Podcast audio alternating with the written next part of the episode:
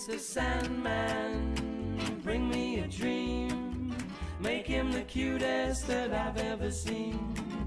Give him two lips like roses and clover. And tell him that his lonesome nights are over. Sandman, I'm so alone. Nobody to call my own. Please turn on your magic beam. Mr. Sandman, bring me a dream. Good evening, everybody. Welcome to this week's episode of Nox Mente. Tonight's guest is Brandon Young. From uh, his Twitter bio, he's a philosopher, legal scholar, podcaster, reader, writer, musician, comic and pop culture historian, Joyce and Tolkien enthusiast, psychologist, surfer, any order you choose.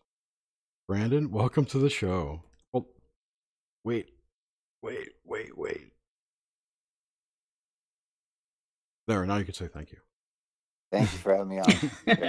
Appreciate it. Yay, no problems tonight. Thank you for coming on, Brandon. Yeah, this is, I mean, I'm looking forward to this. Yeah, I'm really happy to be on, you know, and uh, be in such illustrious company.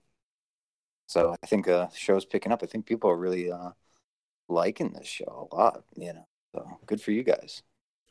Yeah, that It's- is very we're nice. Injecting more dream dream awakenings into the collective. We're adding yeah, I think to people. it.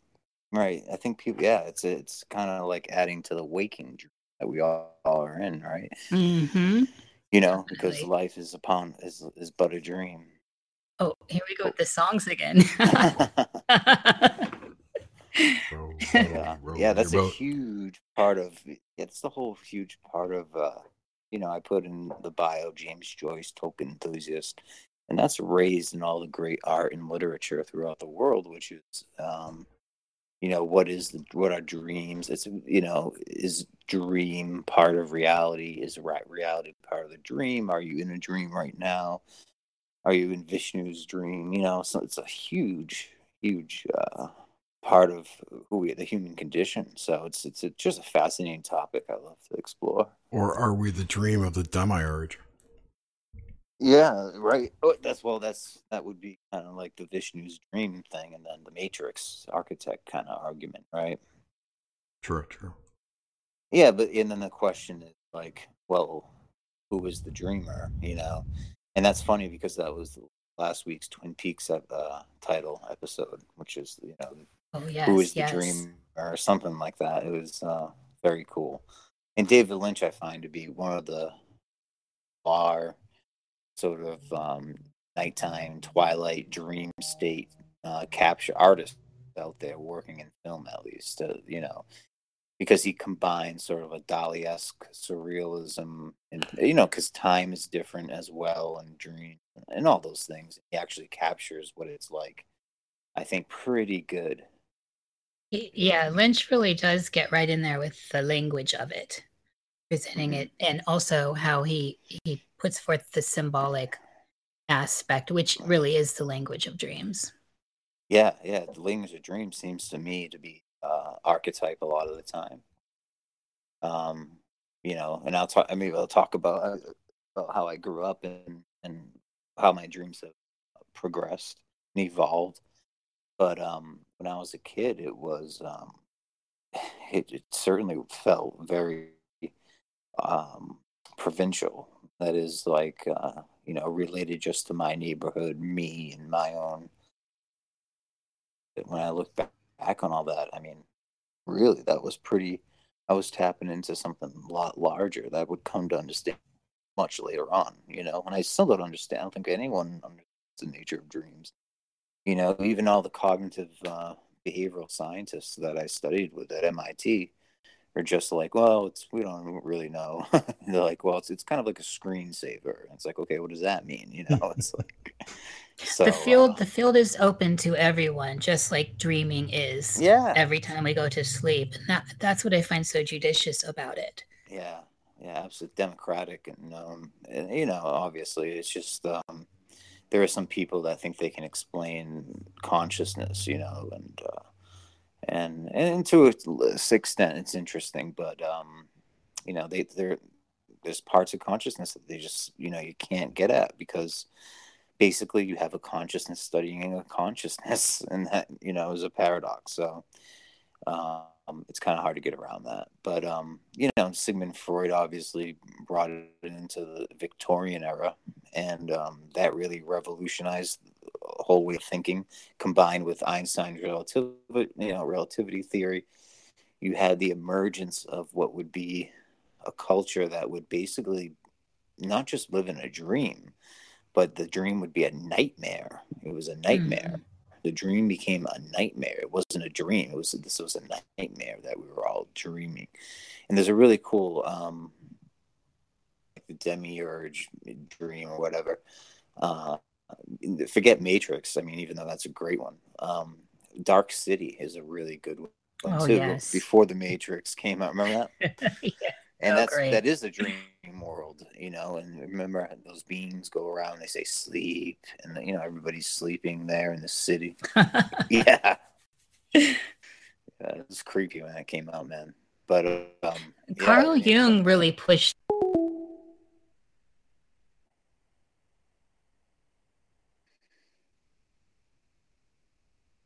okay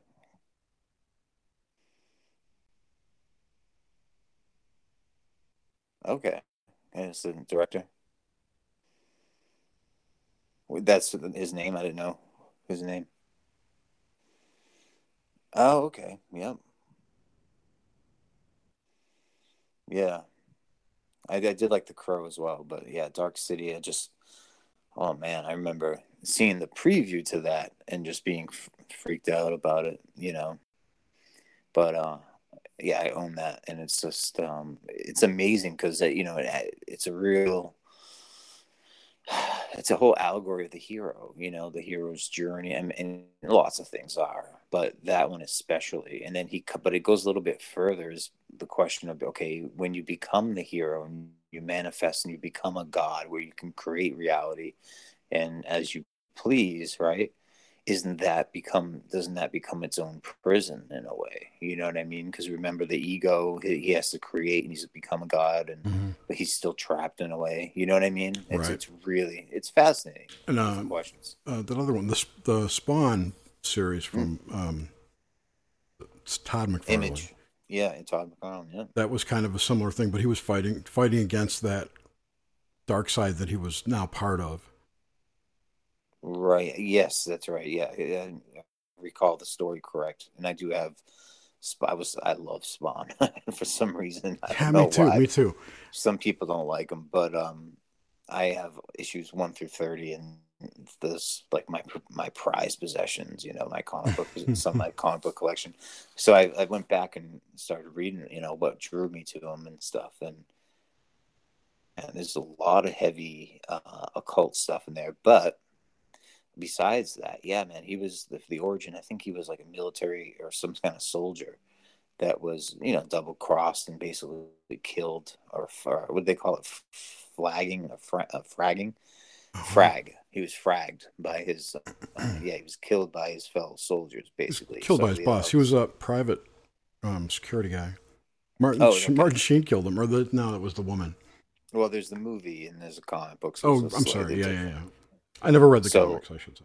Okay, so I think it's it's at least somewhat similar. But so anyway, um, yeah, he becomes like, like the devil himself, and it's really beautifully drawn and everything like that. It's just I think Todd McFarlane's awesome, and uh, yeah, you can become one of these demons. You're in service to me, you know, and Mhm. uh, he escapes and just becomes kind of like you know vigilante and trying to put things right, but he, he's always encountering other demons. I really, I, speaking of my childhood, loved Spawn when I was a kid. You know, absolutely dug him. So And this is Tell us about so- a little bit about your childhood, like the demographic, the, All the right. the landscape of your childhood.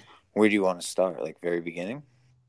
Well, yeah, I guess you know. Give us. I'm trying to pin in your actual um, forming symbols. So, it's were you in really a city? hard.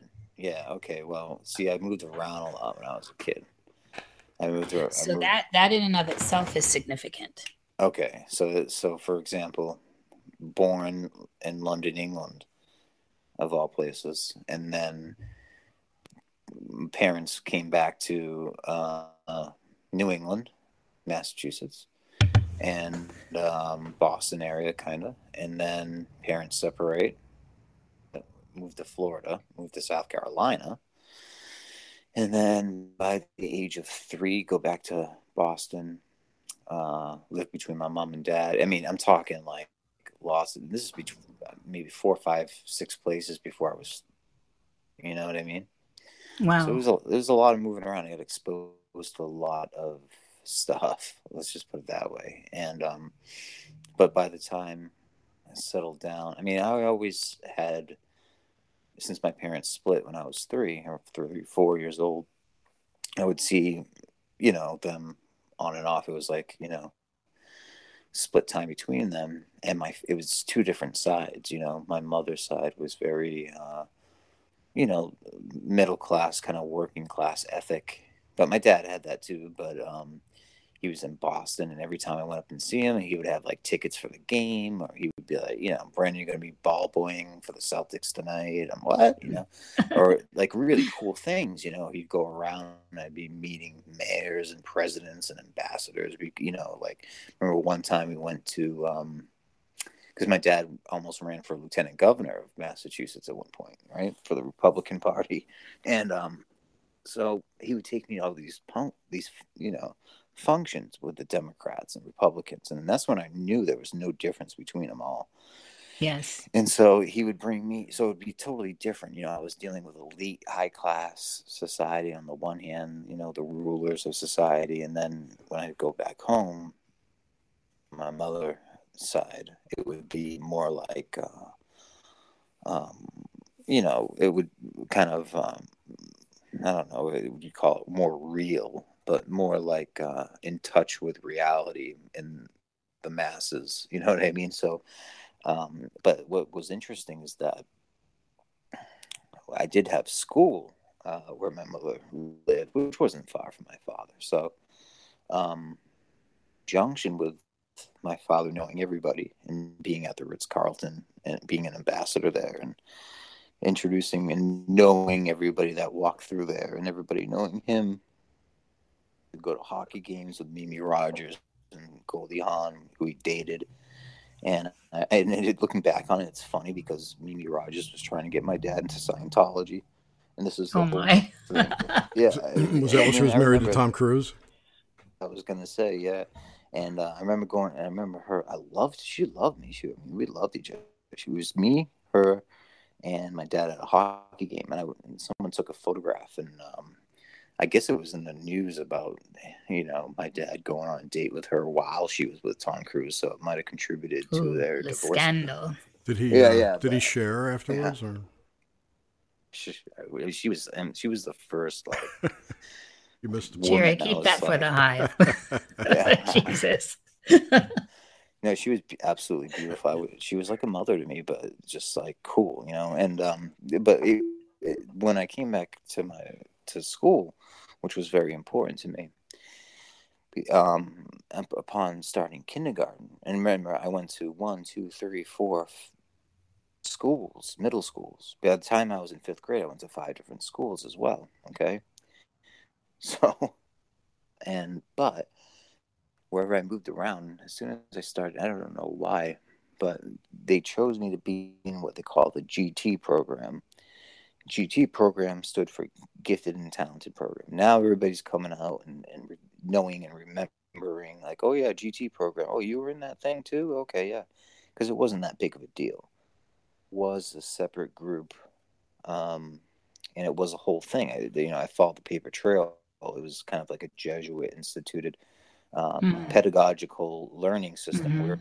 whereby teachers would pick up leaders in the classroom and they would separate them and, and test their talents on a psychic level and, and all kinds of levels. So I remember being under tests when I was a kid, right? And in like the kindergarten and had a very, they noticed that I had a strong connection to a girl. Then this girl, Lauren, who um, you know, we could almost like read, send each other messages at that age and stuff like that. And so, you know, they put us under tests and, you know, like almost like twins and stuff. And, um, and, and, and wherever we went, I split up to go to school. She would go to school with me. So it was very weird. Um, and then I was all, yeah. And no matter what school I went to, I was always in this program separate. And well, the only thing, well, one of the things that was cool was because there were a lot of cons. You know, I was with a lot of nerdy kids that just, you know, could play an instrument and that's it. You know what I mean? And I played sports and I loved my friends and hanging out and and and I had to be separate from them in a way. So I didn't like it, you know, even though I was kind of the leader there because I was the only one into sports and stuff. And uh but they would let us go to MIT and Harvard once a week on any class you wanted, you know, and uh and I chose accidentally or prophetically or whatever Noam Chomsky's class to sit in sit in on. Oh, know? excellent! And he let me. You know, he would like he would encourage me, and and you know he loved it, and the students loved it. That there was this, you know. Did he did he let Lauren sit in as well? No, no, no, no, no. That was a whole different thing. She would be Lauren would be back at school, and they would put me in a room and they would go over all these tests like okay draw a, a, a shape and then with all these different crayons you know games and puzzles right and, yeah and like and, and so guess what kind of this and and then um, i would talk to her later lauren and she would say you know i was like where were you for you know you know for recess she's like well i was doing a test oh me too you know and she would compare know, notes it was it was well the thing is they would have us do the exact same test, separate wings of the, of the school. Yes. To see if we could draw the same shape and the shape. Not what the test wasn't more about whether it was the correct or how smart, if you did it in 3D or you know what I mean. It wasn't about that. It was about that too, but they were They're measuring kind of measuring the distance connected. between you know the farthest away you two could be before you have a connection. Maybe um, I don't know. Uh, I don't know the aims of it. I can just tell you like what I did and stuff, but maybe non-locality of consciousness, and I don't know. Right. Um, are you still are you still in contact with Lauren? Oh, because what happened very, in a oh. very, oh. dramatic fashion. Um, right as I was about to quit the GT program, because I wanted to get back to my friends, and I wanted to get back to, um, you know, uh, playing basketball, because I look back a sport, you know, and um, you couldn't as a GT member. So um, you had to dedicate to like science projects and stuff like that. So um, what happened was I quit, and it was tough. And but I, you know, I was kind of rebellious, so I quit. And then one day, she, she was she always sat behind me. And one day, just like uh, you know, these Men in Black kind of show. And that was before I knew what a Men in Black was or anything like that. These men in black suits and, and sunglasses and you know, big guys, Secret Service type people, um, you know, they left with them. And I remember oh, wow. her glancing behind as she left out the door. I remember her glancing back at me, and she had the saddest, and she, and I just, it was a, she was saying to me, "Help, help, find me." And I was oh, terrified oh, after, chilling. that. Yeah, and I never, so I don't know where she is, what happened to her, um, and the light went out because if I was in contact for about a week after that, like I know she was still around, but kind of lost the light after that. Were you um, so during all of this rather rather actually jet set glamorous upbringing? Were mm-hmm. you um, brought into any kind of religious system? That's the funny part. No, uh, well, a little bit. Like my um, it was a big thing in South Carolina to go to um, my dad, you know, to go to everyone went to church. And I think it was a Presbyterian church, if I'm not mistaken. Okay. Or, or Pentecostal. Okay. Oh, charismatic. Well, it was, it, I don't know. I was too young, but um, I just remember one experience, and it was, um, you know, they had the church service, and you go up for Sunday school in the attic with a nice old grandmother teaching Bible stories, right? we all sat in a circle and she was going around not really paying attention and I'm like okay Brendan short turn I was like it's my turn for what you know, like, and here I am, three years, four or five years old, or something like that. This sounds Yeah. Pentecostal. Yes. So I was, yeah, it was. So I think so. I was horrified, and I the stairs to find my parents, and I looked down at the congregation, and everybody was in a trance, and there were serpents out, and and I Oh, got wow. way more traumatized. Ran out of the church and just stayed near the car until went home, and I never went again. And let's Oh. just say that put a really bad taste of religion in, in my throat. And so I was, uh, I would call myself atheist, but uh, more agnostic, I guess, because, uh, and then went to Eastern religions when I started practicing martial arts at the age of, so, okay. yeah, so I, I didn't, I was, but I totally was against Christianity for the first 30 years of my life, for like 30 years or so. So, And you're not That's now? interesting. and now I've come to a totally, completely, you know, more mature understanding of it. I think so.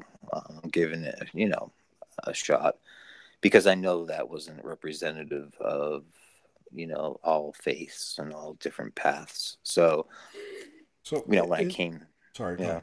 In, in, no, um, no, no. In thinking back to your exposure to different things in your youth, can you recall any occult things, or what what would what would be termed occult today? Yes. And what kind of things were those? There was okay. Well, I used to be babysat um, by a woman and her husband, and there were a few kids there too. And they were part of this gifted group or whatever. And but we were very young, and uh, I would be babysat by her. Um, her husband. I just remember the daughter took a really quick liking to me. Let's just put it that way. As a little kid hmm and she brought me upstairs and so and they were witches straight up like they were practicing occultists so um i remember And you knew this room at the time? no no no i didn't know what an occultist was. Okay, so this was has come out later. Yeah. yeah yeah this is kind of like what i oh my god that's what it was and she had a teddy ruxpin. I don't know if you remember what a teddy ruxpin was but it was So, basically a doll, talking right? bear. Yeah. it was a bear with a tape and it like pretended to talk and it was like the coolest thing. But the the weird thing is is that uh, we come to find out later that to put a camera in uh, for child pornographers and stuff like that. So anyway she had one in her room and she would always try me to get to do stuff with her but i didn't. But they kind of one day they would say oh come on in the bedroom for a minute. They had this giant snake. They had a giant like six foot snake in their uh, stunk you know? And um one They day was- I came in- came in the room and it was just crawling on the dude on the husband. He was just letting it crawl all over him. He was just like yeah. And i was just so like creeped out. And they had some lit and you know so but you know that's the closest occult stuff. And other than that on the other side um my father's when you know it would be like okay meeting you know some people would say meeting power people that are into the occult that get their powers Yes, from the right. occult that are re- reptilian or whatever. You know i was meeting those people. I was meeting george h.w bush and his sister and you know going to tip o'neill's wake and all these different politicians and power elites and stuff and famous celebrities and whatnot. And um, they they're a cult but on a different level as now i see it. You know what i mean? So i didn't think of it at the time as a cult but yeah So this this babysitting experience. So I'm I'm driving this into the dream language, but Mhm. I want to get this clear. That so the babysitting experience did this happen after your experience with the Pentecostal church and the snakes there? yes it did Okay, Yep. so we you know we, there's a connection there. You'd already had Hmm. been exposed to, you know, you already had made a judgment about Mhm. snakes at this point. Right. this it's fascinating. If you don't mind, may I ask what sign you are? gemini Oh, I have Gemini rising. gemini yep Did you get an age from him? No, but we got a general feel. I mean, if you want to tell us your age, that's fine, Brandon. yeah i'm uh 36 so you're right in there. Um, I, am wondering. So again, this is just something. Have you ever, in exploring with our thesis here about dreams being a gate to another state of consciousness, it at the very least, had you ever explored psychedelics? Mm-hmm. And if that the in the sense of looking for a deeper level of consciousness. Yeah. And it's certainly all right to not answer that. No, I'm, I'm totally open and honest with that stuff. And, um, um, well, let's just put it there. I was very into natural ways of achieving great heightened states. And um, we'll get to those questions in a bit. That well, yeah, that got yeah, yeah. So that only got me so far, um, and I and I did achieve some pretty cool states there. However, uh, and I was very much the last kid to try. You know, I was I never smoked a cigarette in my life, even or even tried this or that. But I finally gave in, um, and you know, it's sort it's so yeah. I did. I'm just trying to think of the exact first time. Um, but yeah, I have explored. Uh, so, so with that, actually, I guess it doesn't. Did is there? So, just kind of right here at this pause with that, was there in your recall anything similar in your experiences yeah. with the dream experience? Is there something cohesive about it? Totally, and it was that's probably one of the most amazing experiences because somebody again there was that intelligence oh. again because i don't know about other people but whenever i am given anything like a um, like a mushroom or anything i sit and talk to god oh. i'll sit in a quiet room by myself under a blanket laughing and and talking to god um, and seeing as he talks to me or she or whatever it is. I don't know if it's a god or a demon, but so, um, but it's one That's the other. yeah. So, you know, the thing is, so I had a dream when I was a lots of dreams when I was a kid where I would be uh, talked to by this higher voice. Explain to me, it would actually show me the earth, the spherical earth, and it would show me um, the like if I wanted to, you know, know what real how the Great Pyramids were built, it would show me, you know, and it was oh, you want to, it would rewind history and, everything, just like Google Earth, but way before it existed.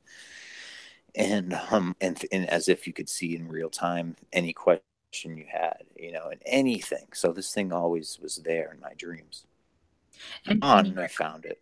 I found it in the psychedelic experience. Um, oh, okay. Yes. I think everything. I have one friend, and he, um, when he takes psychedelic, he just kind of runs around, does cartwheels, and climbs trees, and jumps into ponds, which I think is that's all fun and and all.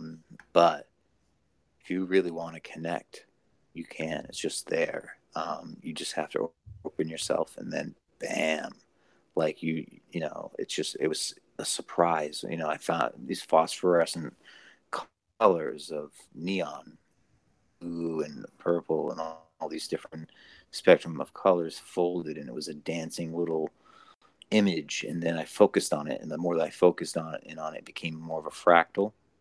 Oh wow! And then the fractals kind of had an intelligence to it, and as it took me on a ride through a song, and then they, it all came together and formed an actual intelligent being that I was talking to that was rather serpentine. Oh. And um, yeah, right. So, but it can it could shapeshift into any thought that it wants. So it wouldn't sure to have a voice. Its voice was like, uh, if I asked it a question, it would show me, but very much in the way Terence McKenna describes it, or some people describe it of like uh, morphing into a piece of art to show you the image very fast, and then you know what I mean. And then you get yes. it, you know. Yeah. Yes. So oh, it was like Terence meeting McKenna, that same. Wonderful. Yeah, meeting that same intelligence again.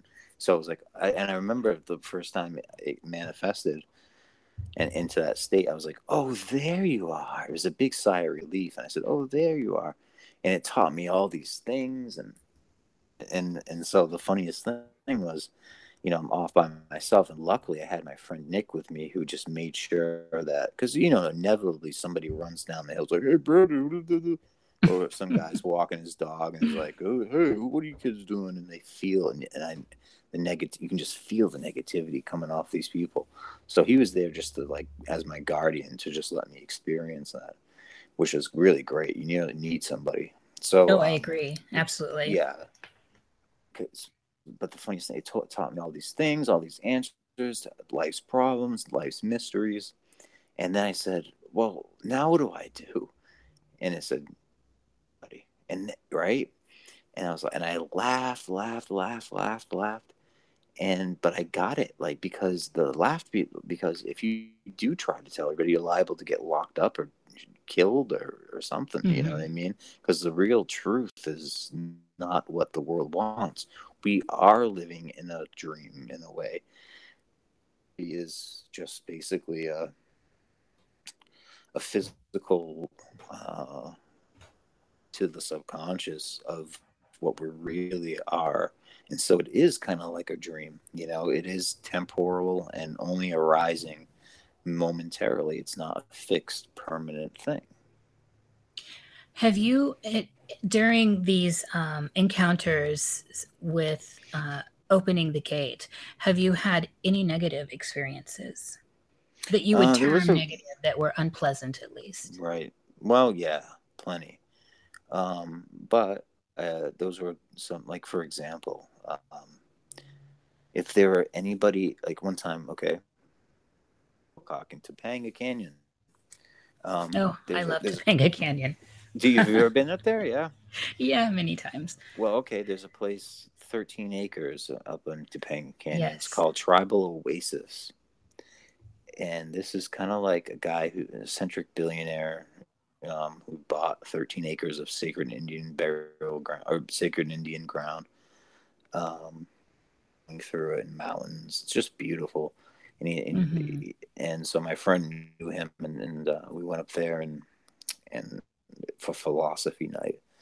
And anyway, so they're artists and whatnot. they all live in trees, and it's basically Burning Man twenty four seven. Okay, and they try to live, live like that and i think they still do but they have a giant gate and it's kind of a cult well when i was there everything seemed so happy at first you know but then you realize that there's a dark side there you know there's a real dark side and i was sitting there and i felt myself turn into a serpent like a coiled serpent i felt as because i could hear the entire village i could hear people taking a piss um, they were really loud um, people having sex, dogs uh, sneezing, you know, or, or snoring. People, sn- I mean, you could. And, and the thing is, it's very disorienting because that place is on a, a outside of a mountain. Anyway, I immediately got some negative images coming up to me, and then you know, of course, it, takes you down like the road of like um, your the life that you um do and stuff like that, and it will really be brutally honest with you. But I think that's a good thing to face those things. Like I'm not afraid to face my inner self, you know, even the depths of my inner self because I know I do the best I can. And that's all that really matters. You're going to end up slighting somebody or treating somebody, you know, how they're they didn't the wrong way or maybe you just weren't seeing it that way at that time, but what psychedelics and meditation and dreaming shows you is exactly like you know you know maybe a different perspective on that. So i'm ready for that. Yeah. So i mean negative yeah but um, not so negative and i think you can learn from the negative i think you can learn from the un, you know stuff that you forget and stuff so Absolutely. I think it's yeah. actually part of the process. Mm-hmm. So, w- give us an idea of how you experience the dream time colors, sounds, you know all all the details oh oh not just the time because okay and time all of it how do you experience that landscape all right well the time can be fast like w- one minute in the dream world I mean, I've had it where I, I've literally blinked, eyes, woke, put them, open them back up again, no sleepies in my eyes, not feeling tired, and gotten out of bed. And it's been six hours, eight hours have passed. Okay, that's happened plenty of times, and I don't know when it's going to happen, but it does happen from time to time. I'll just close my eyes, and it'll be the next day. But um, let's see. I also had so time seems to pass really fast or slow. You know, in the dream, it's it's very paradoxical. But um, as far as the colors, the colors can be can be anywhere in a spectrum from very very vivid to sort of like a black and white um, or very muted earth type of tones or very dark and that's it can be almost a very i mean anything you can imagine really. Um, the whole spectrum i've I, I, think in terms of colors uh, smells not really. Um, i don't really recall smelling too much in my dreams. That seems to be a, just like a you know i don't know not part of the experience unless it's something like you know in the dream or something like if you know somebody pulls up a bunch of cow dung you know or something like that or horse. Right with the symbol so obvious yeah.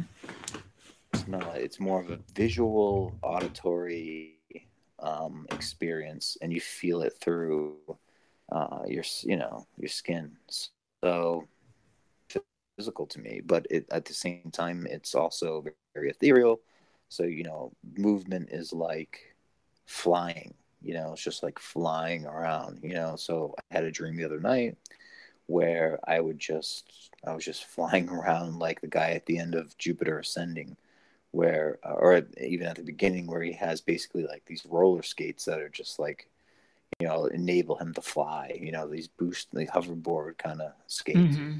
but yes. that's how i was flying around the city the other night you know with uh, my friends and we are basically in the middle of the cosmos, but it was an ocean at the same time, and each different island had its own going on and or you know culture and its own but it was set up like a universe. It was it's it's hard to explain obviously and this is why i think the dream state you know renders itself to art uh, better than it does explanation you know what i mean uh, absolutely so I mean, there's a bit. So, I mean, as far as time and colors and and quantity and I mean and, and qualities, yeah, it, uh, time goes by. Seems to go by like you know, dream seems to be like you know maybe half an hour of actual time. Sometimes, sometimes it can be. So there is definitely a time thing going on with me anyway. And as far as colors and, and, and senses and all that. I mean, it's it's very much. Um, sometimes it's just me. Sometimes it's other people. You know, and sometimes you know it's it's not a good dream either. It's sometimes it's a nightmare. You know, one time uh, I'll tell you about a dream recently I had. Uh, I was in bed, and I don't. I mean, I don't even know if I was dreaming. This seemed to be like a real experience, but I, had my first very classic. And I was just sitting there like, what that is. It was a succubus experience or an incubus experience or whatever you call it. Mm-hmm. And I just remember this being, I remember it was really late and I was really tired, but I was awake. And then all of a sudden I felt myself like, like a veil, like a, like all of a sudden I was in an aquarium, you know, where like I was underwater and everything became really like whoa, like almost during the you know, like very twilighty, and yes. um, and I felt like okay, I'm just gonna go with this, whatever this is, you know, because I've I'm a very disciplined spiritual person, and I've been through a lot of it, and I'm just like, all right, let's see what this is.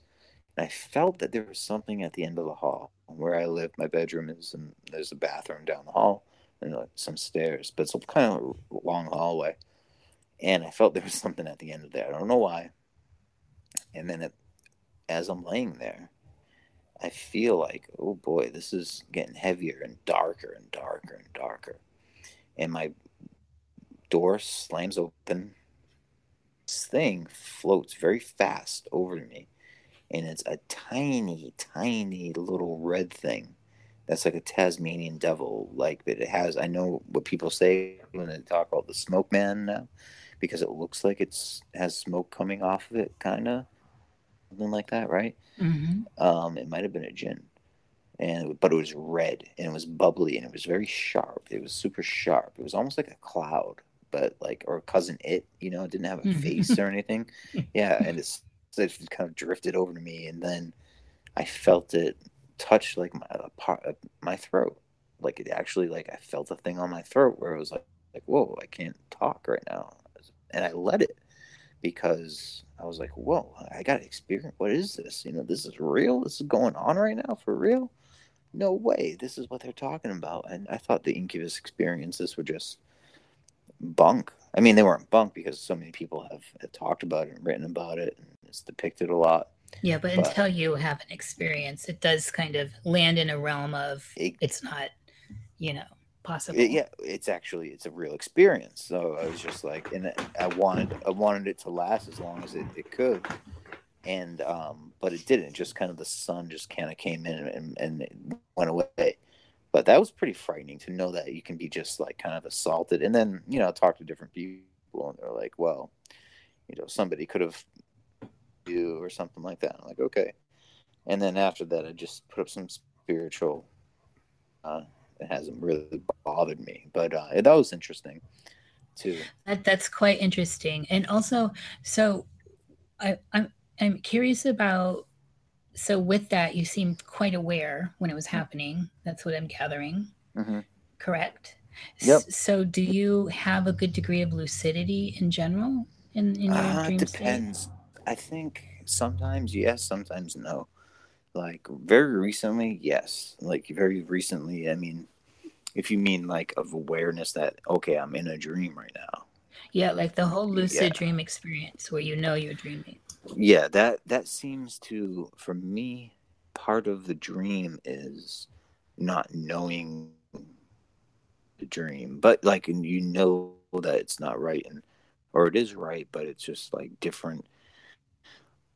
You start to become aware, the part of the dream goes away, and at least that's been my experience. I mean, I've been so I've I've come to a place now where it's I'm pretending to forget during the dream. You know what I mean? Like I know it's a dream. I know this is a dream going on right now, but I'm just gonna go with it. You know, I'm just gonna pretend not to know it's a dream because that way there I can be surprised. Because anytime where I have been aware of the dream and I can actually do stuff and you know and like I said before, like when the this thing was showing me the world and answering all my questions and all that stuff, it takes away a lot of. I mean, it, it teaches a lot, but it it also takes away f- the surprise sometimes for me and the excitement of the dream, if that makes sense. You know. Yeah, well, it's So- engaging your cognitive Mhm. abilities and to kind of takes you away from that experiential. That's what it sounds like from what I'm hearing, at Mm-hmm. least. Yeah, Yeah. I mean, uh, it's not very intellectual exercise for me.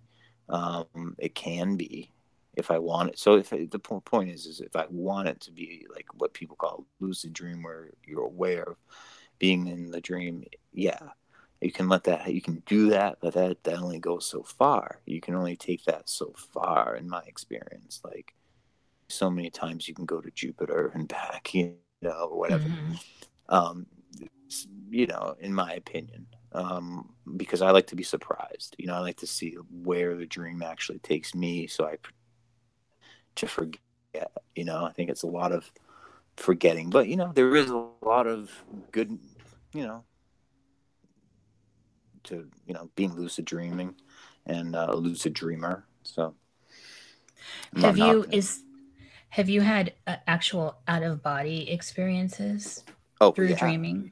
yeah, yeah, yeah, yeah, plenty. walk Um, us through walk us through that experience and e- even give us an example. I'll give you one very clear example because it, it kind of changed my life in a way. I was 16 years old, and you know, I mean, you can say that I was tapping into that for a long time because of you know, maybe gifts or, but probably because I was practicing Buddhist meditation at the time.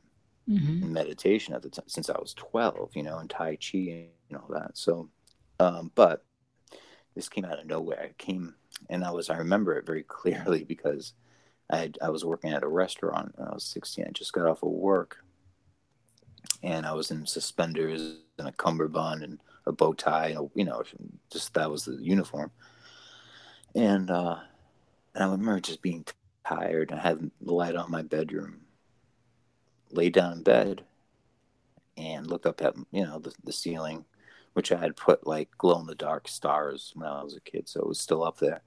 I always love those. And and so and I think I was I wasn't playing any music, but usually I play like the Doors or something like that. Nice. And uh, and so I was staring at it, and then all of a sudden, um, I just felt this is the beginning of it. I felt lighter, just like light. And so I'm like, okay. And then I felt myself being raised up higher and higher and higher and higher. And I went through the, the ceiling. I remember going through the ceiling, up and up and up through the atmosphere. I mean, it was pretty slow in a way, you know? So it was like, whoa, I'm, I'm getting to look. I'm like, whoa, I just went with it. I didn't freak out because once you freak mm-hmm. out, you kind of ruin it. Yeah. So yeah. I just went with it, you know, and I just I just went up, and then bam, next thing you know, I'm up in like a spaceship of some kind, almost like Emperor Emperor Palpatine's uh, little window that he has, where he gazes out at you know the battle going on or whatever. Yes. And and and um in the Star Wars universe, so he has this window. So basically, it was like, okay, so I'm on, I'm looking out this giant window um, above the Earth, you know, and I can see the sun off in the distance, and I can see the moon, and and and but mainly the Earth, you know.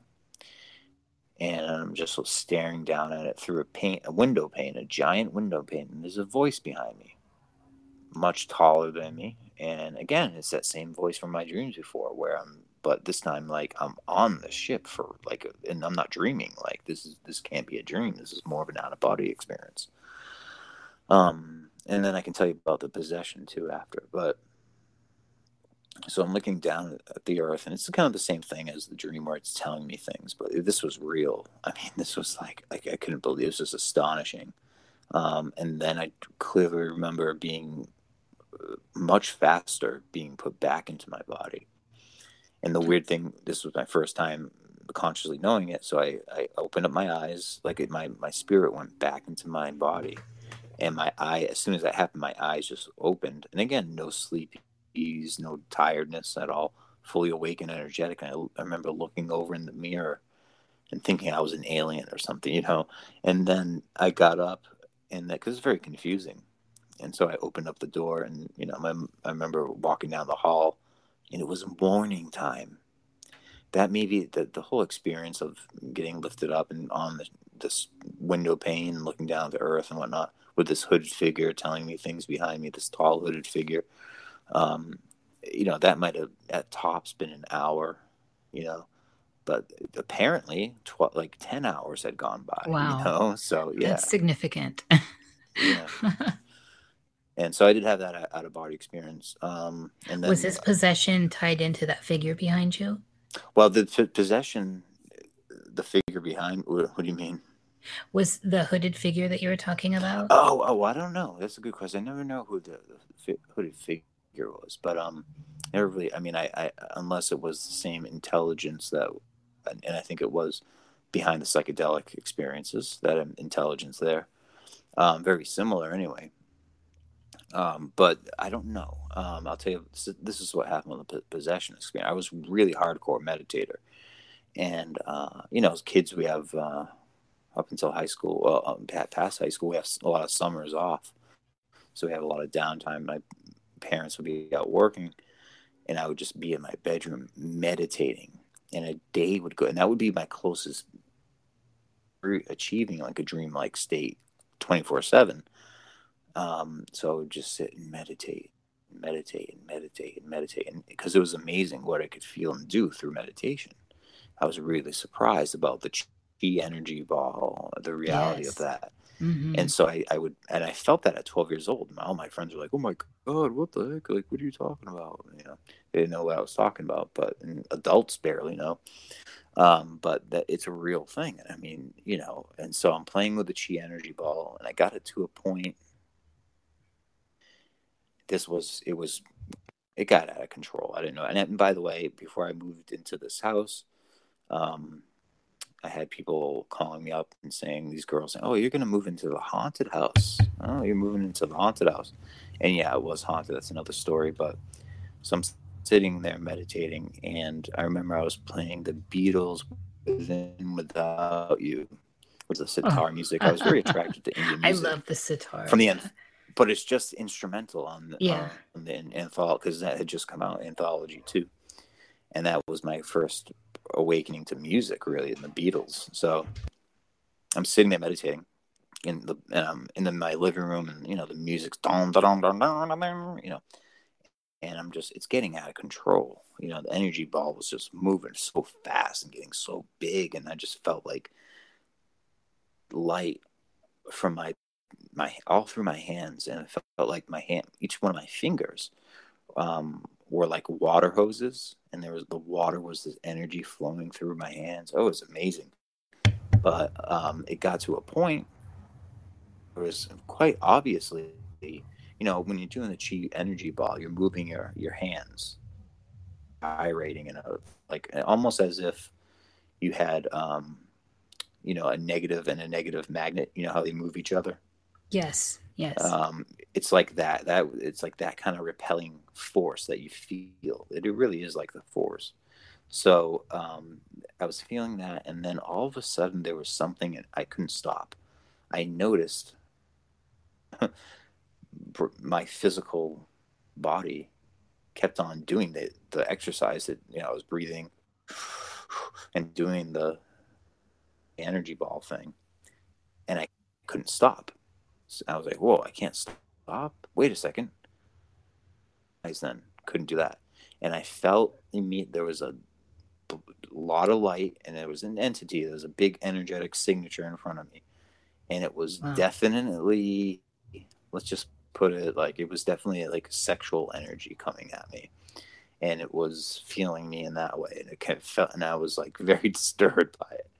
So I and I was like, ah, break out of this, Brandon. Come on, break out of this. What's going on? I was a little scared because Mhm. it was the first time, and um, and I was like, ah, and I did snap out of it. I broke out of it, and I looked around. I was in a daze, and I ran out of the house, um, and I ran to the woods. You know, I remember because it was raining, and I waited till um, my mother got home from work so I could go into the Oh, house. I never told a soul. Yeah. I was uh, so I felt like I was out of control, and there might have been some sort of possession at that point. I might have opened myself up to whatever spirits had been on that land, because it turns out that that land, um, on that land, uh, a woman, an Indian woman, and her daughter were killed um, oh, on that land and, and buried. Yeah, so you know what? What came to me, which is kind of almost in contrast to that, is the sense of awakening Kundalini. Also, kind of starts there in that Yeah. sexual root chakra area, right, which is also a point of entry as well for Mm-hmm. other, you know, for energy al- altogether. So that's, I mean, that's fascinating. interesting. Yeah, I mean that, and that, that was thirteen years old at the most. You know, so I, I Had you quite young. discovered masturbation at that point? uh, yeah, I knew what it was. Yeah. Okay. Well, you know, I, I No. had to ask. I'm Yeah, yeah, no, I that's was fine. trying to was be honest and not Well, not all crazy. let's just well, let's just put. I had babysitters that would that taught me everything. Um, Oh, my. Were, yeah, so they were like sixteen, and and I was whatever age I was, and they taught me about stuff. So Ba- yeah. The Babysitter Chronicles. yeah, I lived it, man. It was not. It was, uh, you know. I mean, hey, they were hot, you know, whatever. It's like a young boy's uh, dream. Speaking of dreams, Hey, hey, yeah, So- right. so what in the end when you're when you're when you're standing here and talking about these things and what do you think what do you think it all is especially coming from your background that has you, have been extensively into meditation and and breathing and trained body movements and then had this prolific dream life. Right. What do you what do you think's going on? Oh it's a, i don't know to be honest with you but if i had to like give an explanation.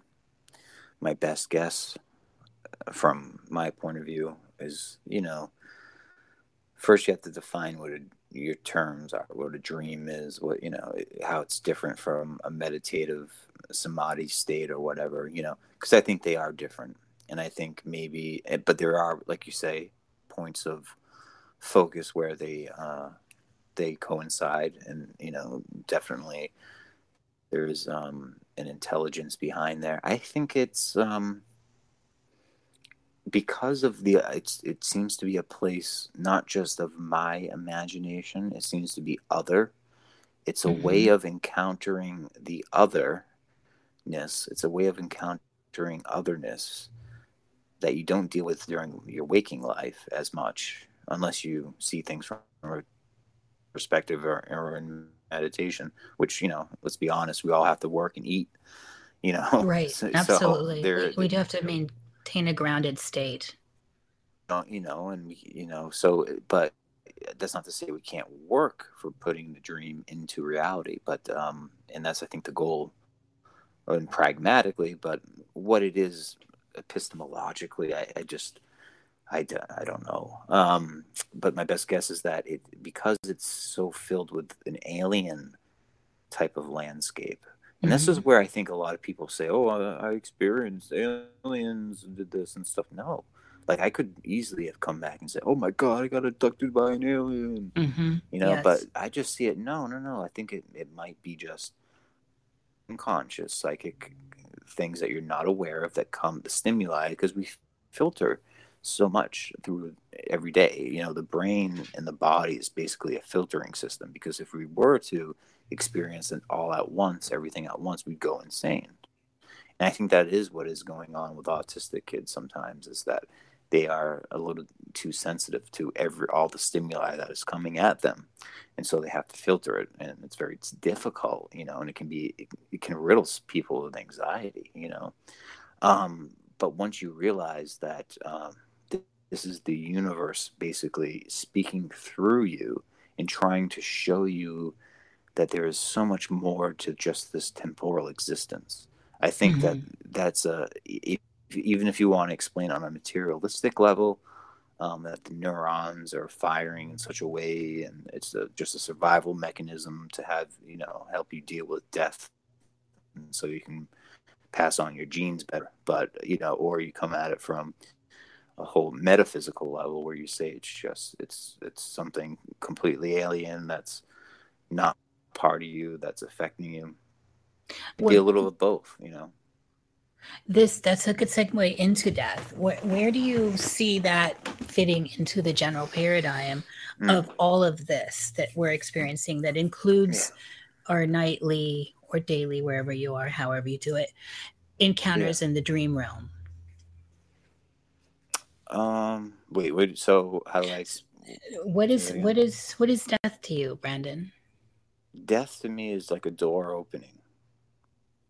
And it's just another beginning um, to something that, I mean, I mean, a lot of people in the West have this uh, idea, and, and in, in the East too. I mean, it, it's changing. It's not everybody, but we have this incredible fear of death, right? Death is kind of like a rebirth in, in, in a way, I think.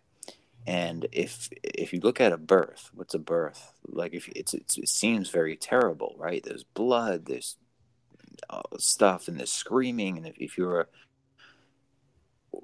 in a, on a street corner you heard that in an alley, you'd think somebody would be getting murdered if you heard somebody giving birth. So it's almost you know a death state. So I think of that as as I think of death as it's definitely real in the physical, Um, and in many ways, like people die around you, you're going to die. There's no getting around that.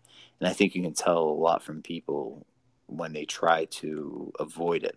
Mm-hmm. Um, so I think it's an inevitable thing. Um, but I think that um, I think we we tend to uh, deal with death and um,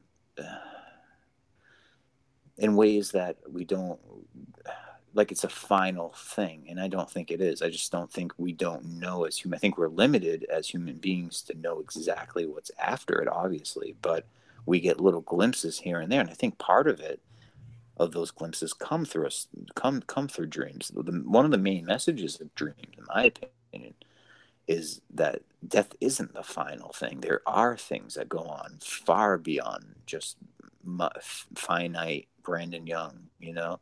Right. Um so there there is no death death in, in that sense. At an absolute level there is no death but on an earthly realm, yeah, there is death and there is suffering, and you have to deal with that. However, um, and it's a, it's kind of like a, I don't know, it's a weird thing because you know the more and you you are to that concept or involved in your in your thinking and your worldview, you are the more uh, empathetic you are, the more it hurts. The more suffering hurts, and the more you know death. When people die, you really take it hard and you know um, but then from an absolute level you know you have, have to go back and that's just a finite thing that of consciousness that you know and, and it was arose and it was the universe experience itself and and then now it's gonna flower on and grow in another way you know? So i see death as just a, a, a way of of rebirth of, of generating something else. And i think that i do think there is a morphogenetic field like uh, rupert sheldrake talks about which is yes. basically memory basically how you explain memory and why genes unfold in the way they do the big whys.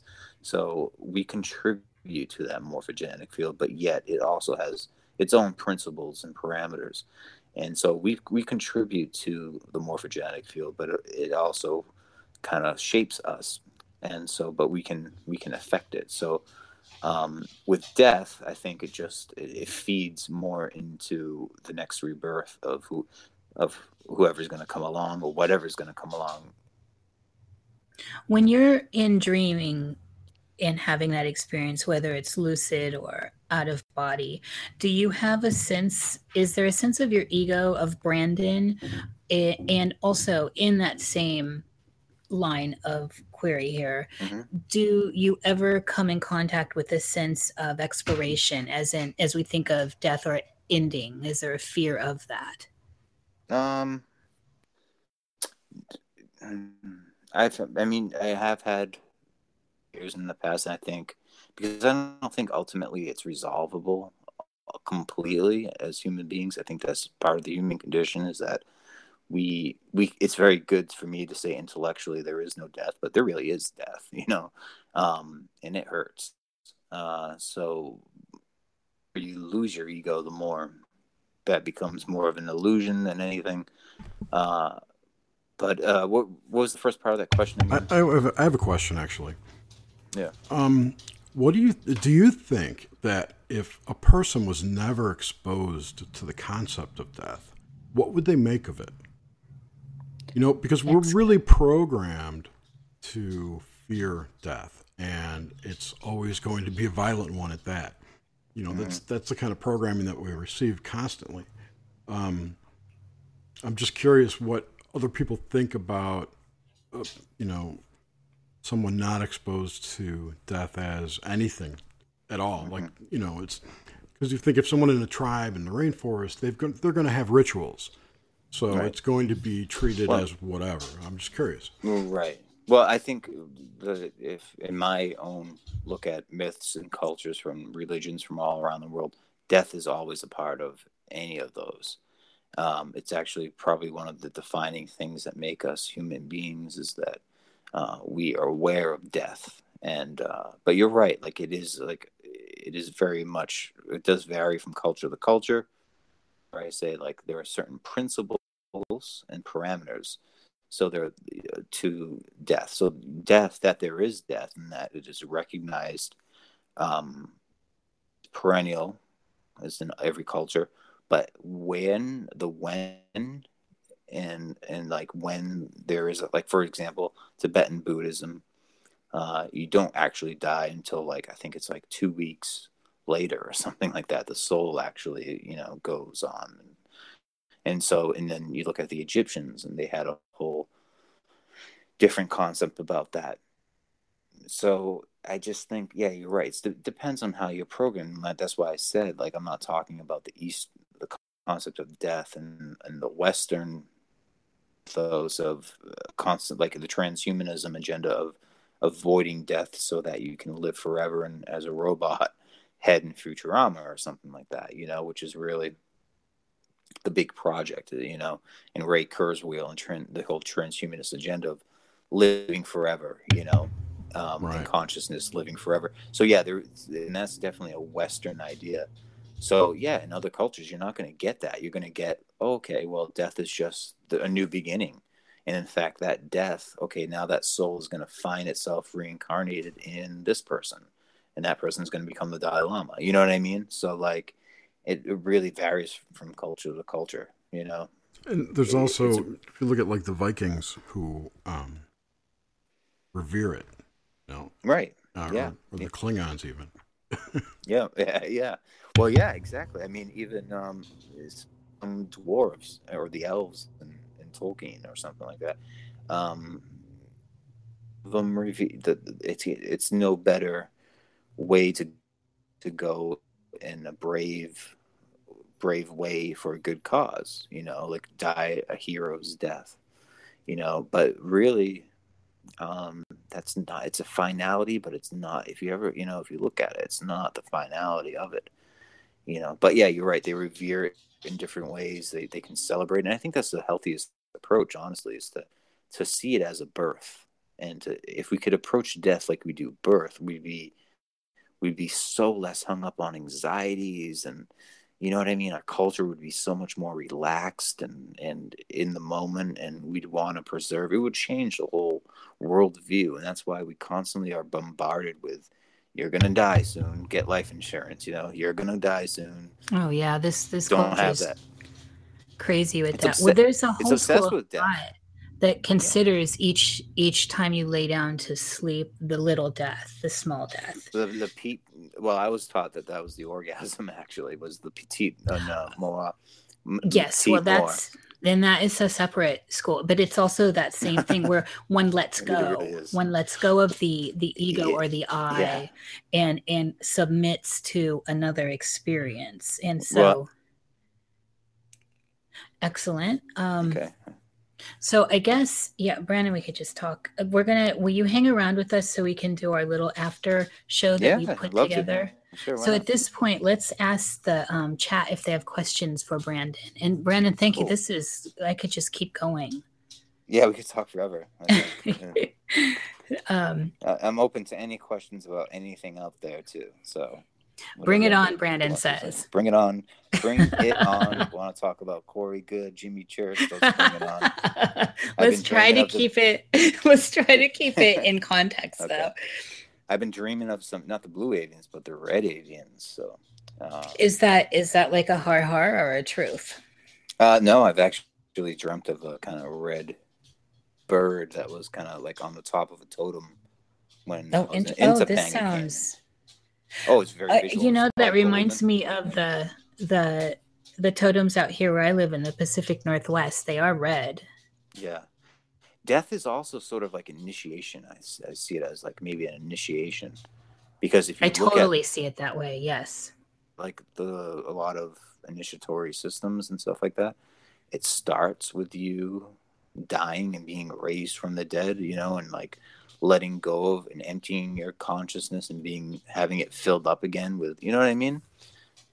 Empty mind, empty cup kind of thoughts, and then so that's the death. But yeah, the the petite uh, mort. Um, I remember uh, being taught that because uh, I was like in that state and so oh you had the little death. I'm like oh yeah, because you do in that state of orgasm, you just kind of lose identity, right? And you are connected to something higher. And uh, the craziest one dream, well, we're getting questions, I guess I'll just tell real quick. Um, I went to San Diego for a while and I had just met my fiance. And I came back and she picked me up at the airport, brought me back home. We stopped halfway. Before even going there, And I had this grin on my face. I had thoughts about, oh, you know, I know I'm gonna, we're gonna have sex tonight, and I know something's gonna happen, but I have a weird feeling. She looked over at me at that point and said, "Tonight, aren't you?" Right? She's, uh, and she said, what? Like, what did you say? bang me up tonight. bang yes. me up tonight, aren't you? That's hilarious. And I was like, yeah. So I was laughing. I'm like, how'd she know? So then, you know, went out and she bought me like a whole wardrobe, and then we had dinner and we went to back to the hotel. And um, this is after you supposed to- chatted her up. well, this is after I've known her for a long after time. she chatted you up. I know I'm just cracking up This, on the this was not. Mimi Rogers, right? No, no, no. But Oh, she looked bad. like it, kind of like Lizzie. So, um, so we go to the hotel, and uh, and this is girl came from a, a scientific uh, upbringing. She had no religion. and She totally atheist, um, and all that. Um, you know, we have sex, and it was amazing.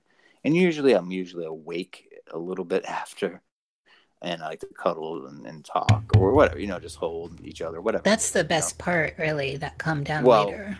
Yeah, but this is what happened is that you know, next thing I know, I'm I'm waking up and like like from a nightmare or from a dream and I look over at her in the bed at the same time we both jolt up and look at each other and we both say at the same time, I think you're pregnant. I think you're and she said, I think I'm I think you're pregnant. Oh wow. And then she's like, okay. She's like, she got like some clothes on. She's like, let's go outside. We need to walk, go for a walk. I'm like, what's up? And she's like, did you just realize what happened in there? And she's like, smoking a cigarette. She doesn't smoke at all. She does never smoke. And she was smoking. I'm like, what are you doing smoking a cigarette? She's like, she's like, she, she had this real, really weird, her eyebrows were just very expressive. She's, she was like, you know, you know, I don't believe in in God or anything like that, right? I'm like, yeah, yeah, yeah. I don't, I, yeah, I get you. Yeah, it's okay, and no reason. She's like, you know, the closest thing was when I was at the lake and I was looking at the moon. And I felt the moon was really big and I could see it, but this was what happened in there was different. She was really like tr- freaked out.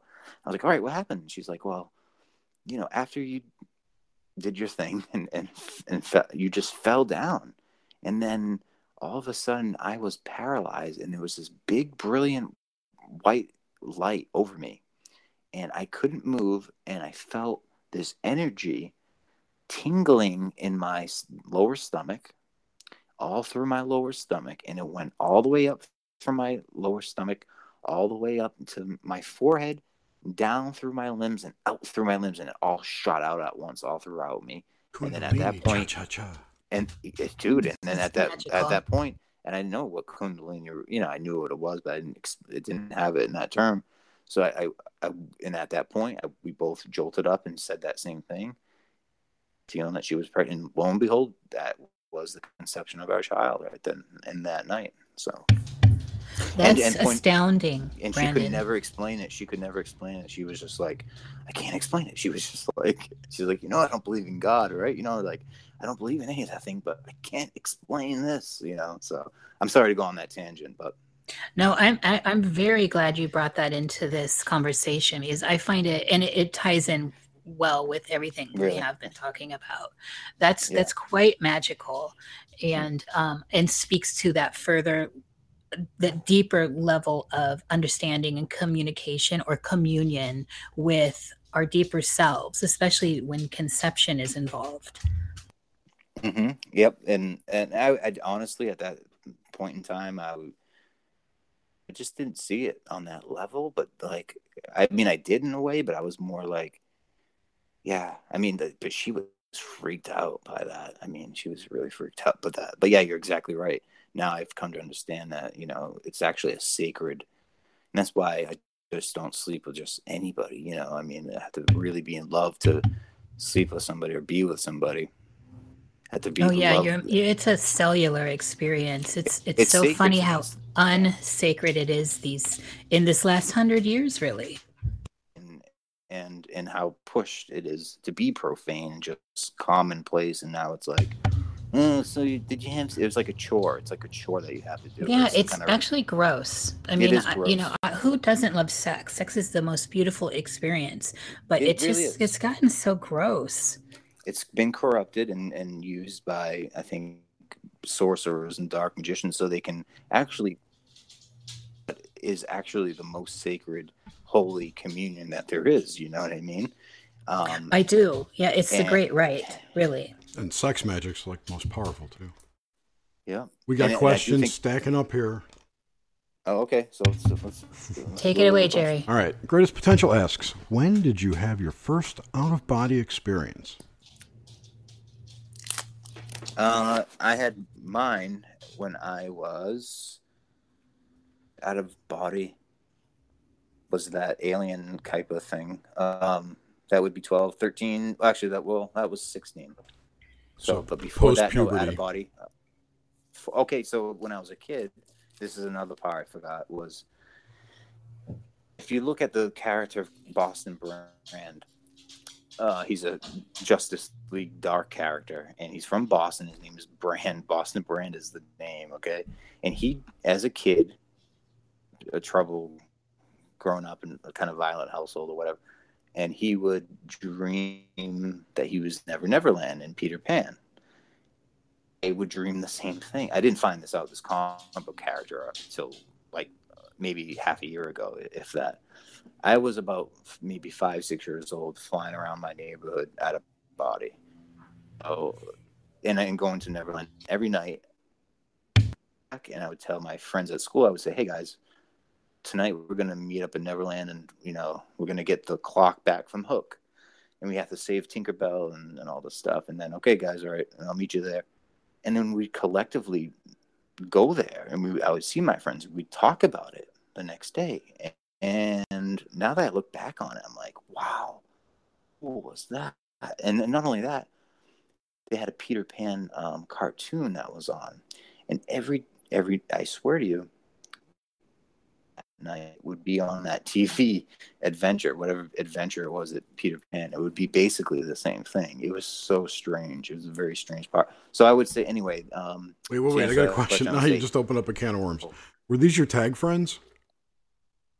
tag friend. What do you mean? Uh, uh what did you call it? G and T? Oh, GT, gifted and talented. Yeah, Um, they everywhere. A lot of other places called talented and gifted tag. yeah. So, Um, some of them. No, there's some of them. Maybe like one. Actually, they weren't. It would be more of like the kids at the bus stop more than um, the kids in the program. So, because I really didn't get along with many of those, because they were just they suffered from social skills. They were just uh, ordinary people in a way. You know what I mean? They were they were so, they were really super smart in like mathematics, or but they couldn't like you know Ultra introverts. uh, yeah, yeah, and then just very so nerdy and, and just and uh, I just I didn't like them at all. So no, I didn't really. I mean, a couple of them I would, like I say, that one girl Lauren who was a twin and, and who I uh, who was part of that, but uh, that was it. Okay. So yeah, it would be mostly the kids at the stop, like my my whole, my lost boys, you know. Okay. All right. So, um, Yvonne, hello, Yvonne. How are you? Yvonne asks, Hey. were your babysitters, mol- were you molested by your babysitters? No, No. no. And No, were I don't they to think older? that they were they were older than me, but they just taught me in the ways of. Um, they were definitely older than me, but they just taught me like the birds and the bees. Let's just say, you know what I mean. For me, like I had nannies and or whatever, you know, and, and they taught me that stuff. And not that it doesn't come naturally, which I think it also comes naturally, but it was also kind of like They, intro- they introduced you to it more. so- But in no way do I think I was like molested or anything. I mean, no. okay. I think that's all the questions. Okay. I saw more back there, Jerry, but they're they're way back.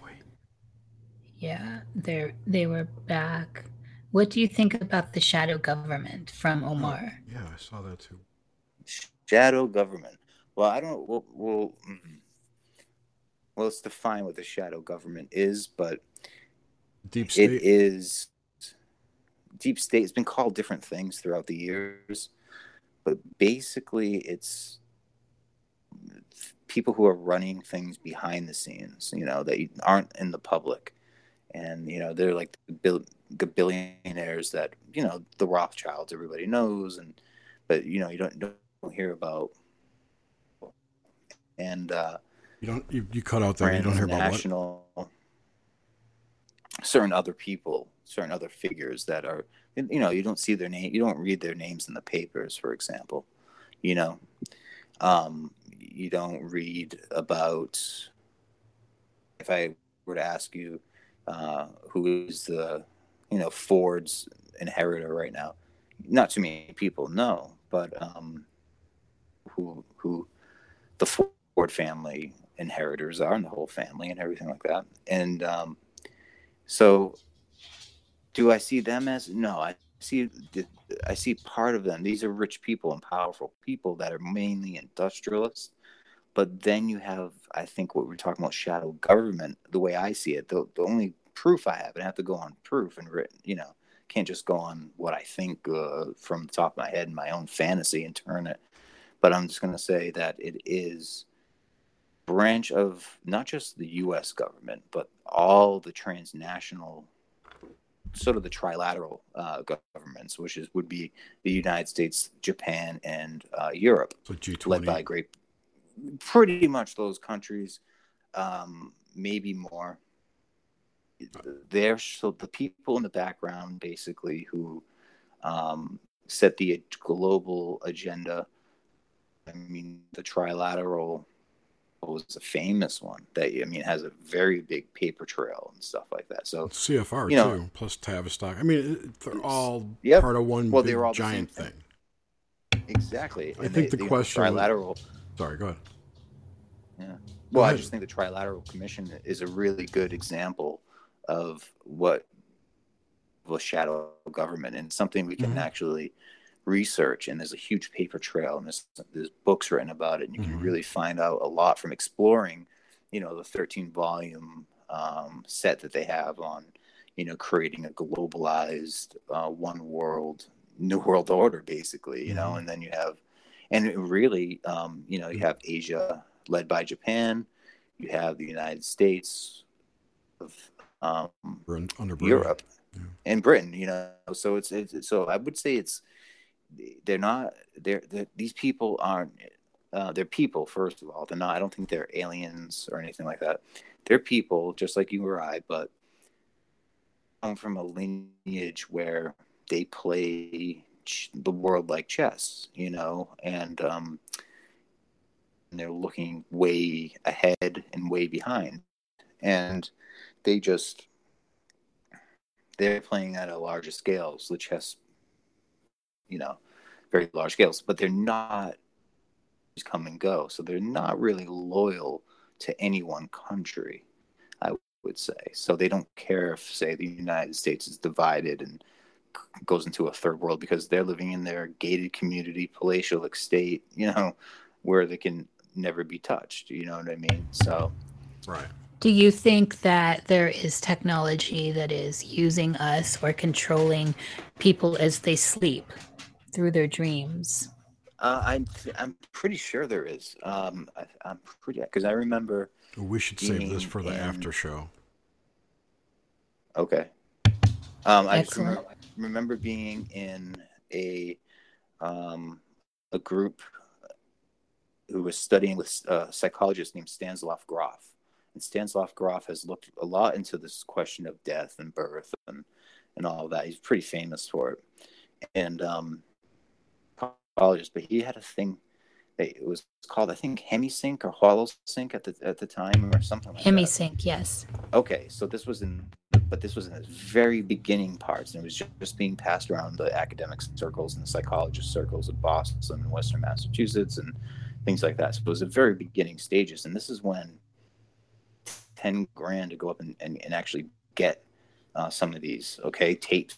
They were on tapes, you know, and then they got converted to CDs well, you could put this this music on, and it would induce uh, astral states. It would induce um, what you would get naturally from. Um, but you still have to be open and tuned into the frequency. So I do think there exists not just um, now HemiSync and those type of technologies are put into movies and advertisements and things like that as well. There's So a, I think yeah, there's a really good movie called um, well, I'm sorry, it's a really shitty movie, but it's interesting and good in that it, it showcases that technology. It's from 1981. It's called Looker, and it's written and directed by Michael Crichton. yes, So- I like Michael Crichton. Michael Crichton, think, went to Harvard Medical School. and, He, uh, did, Yeah. but uh, he left his film film career to go do ER. Um, no, it's just it's an interesting movie because there's a good part to it, there's a bad part, and then there's the misuse, and it's really showcased well, and come upon by a um, a plastic surgeon by accident, sort of. He notices some weird things and checks it out, and it's like, oh my god, they've got a gun that can hypnotize people. So anyway, Yeah, totally forgot to to check that out because the yeah, what's it? It's Looper is the name of the no, movie? it's called Look Looker. Looker. Okay, yeah, yeah, yeah. Looper I was remember. uh, Bruce Willis time travel. yeah, that was good. That's a good movie too. And that's the guy that's going to be directing the new Star Wars movie, or is directing, has directed. Bruce Willis. Rian Johnson, I think is his name. He, uh, Oh, Abrams gave up the reins. oh yeah, you didn't know that? Yeah, No, it's, I a didn't. different guy for each. Um, Oh, He's still there when they Wars sold it to Disney. it's The Abrams. franchise. I don't think he had to. Wait, Star Abrams- Trek got sold to Luke- Disney? Yeah. Oh When? yeah. When? Star no Wars. Star Wars. Oh, oh, oh, okay. Star Wars. So, yeah. I can't imagine Roddenberry giving that up. No. Roddenberry. Must have been a pretty penny. Uh, Gene Jr., not Gene. Gene's dead.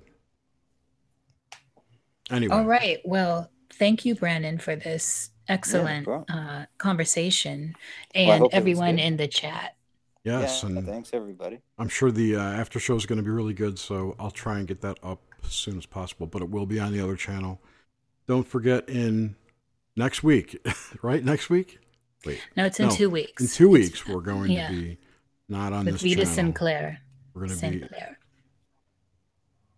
we're going to be on the new channel, which I will put in the description if it's not already there. That's all I got. Have a good one, and we'll see you. Thanks later. everybody. See you next week. Bye.